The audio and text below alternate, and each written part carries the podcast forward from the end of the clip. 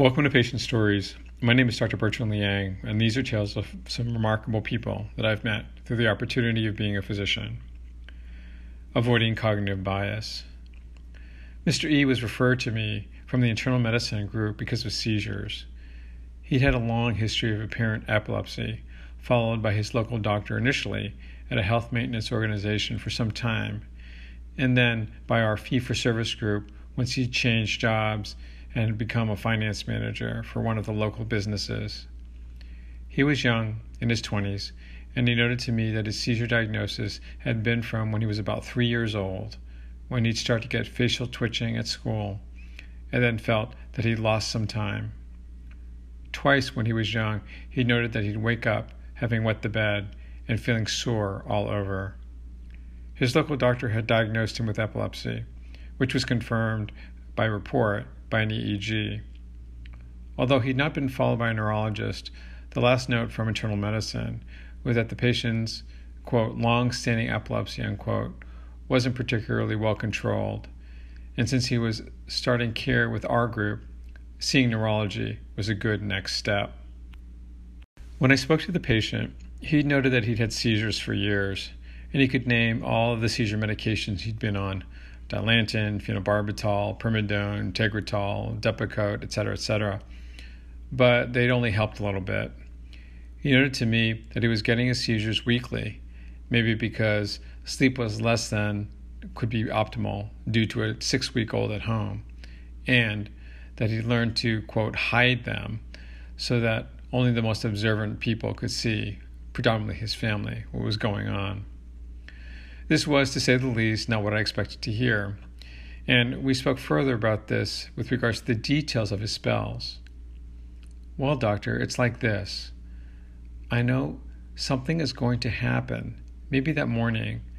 A few hours later, my face starts to tingle, and on the right, I feel like my face is twitching. Sometimes I ask people if they can see it, like my wife. She says at times she can, but I can feel it all the time. My vision gets blurry and my head fogs. Then I get a real bad headache, like someone is pounding my head with a sledgehammer. I gotta lie down. Sometimes I throw up. I asked Mr. E whether he'd lost consciousness, and he noted that no, he hadn't as far as he knew since he was a kid. And how long would these episodes last? Twenty, thirty minutes? But the headache lasts all damn day, Doc. I gotta go lie down in a dark room. I asked him if he had lost any bladder contents. Nah, not since I was a kid.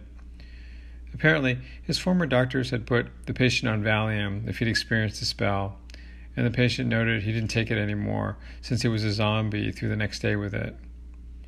So, what do you do then? I asked, trying to remain open minded. Sleep. Make sure I take my, all my seizure medications, and that's about it. There are many manifestations of seizures and many types of seizures that we see as neurologists.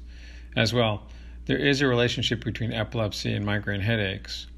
From Mr. E's description, it sounded more like he was experiencing migraines rather than epileptic seizures.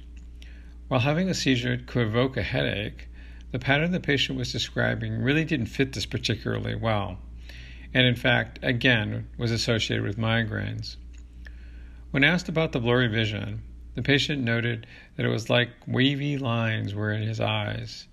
And the queries about ice cream headaches and motion sickness were also positive. I told the patient that I wasn't sure he was suffering from epilepsy, but thought that migraines were more likely a cause. But my doctors have said it's been seizures. I've had them since I was a kid, said the patient.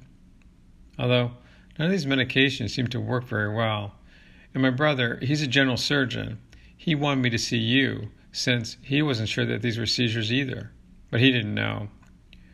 I told the patient that some of the epilepsy drugs we do use eh, for migraines, but not really the ones he'd used in the past, and even more recently. I think we should put you on a regular migraine medication, I concluded, since you're having these headaches really frequently and we can give you a migraine rescue medication as well. The patient was momentarily silent. Uh, okay, I think that's okay. But I've never been off my seizure medications before. Is that going to be all right?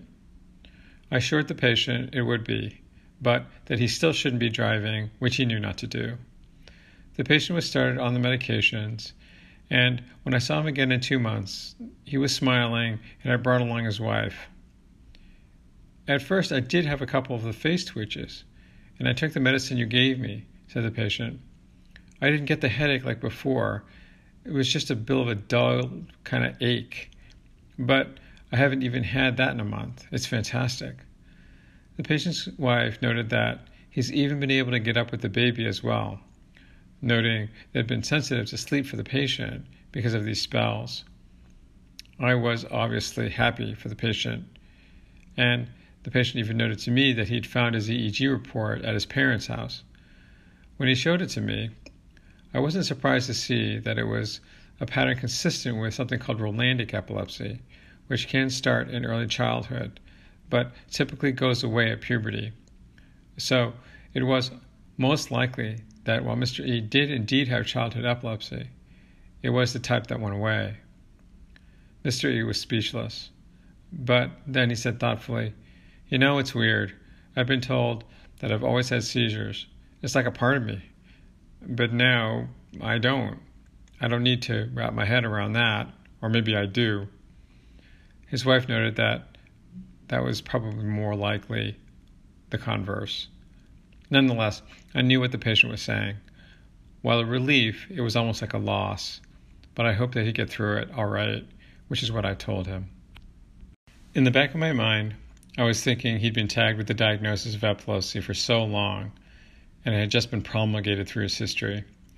We doctors had just continued to label the patient with a diagnosis and attribute his symptoms to something that we already knew was in his chart. I know this is something that occurs all the time, not only in medicine, obviously, but it has great ramifications in our field, given that it can create unneeded treatments or inappropriate medications for patients. It's why I like to have other services involved in the patient's care, since we're better at assessing things independently to avoid our own biases. Mr. E once again makes me remember that we always need to listen to the patient who's trying to tell us what they're suffering from and to be aware of our own cognitive biases for the benefit of the person sitting in front of us in our examination room. Thank you very much for joining me for Patient Stories. Be happy, be healthy, and find peace.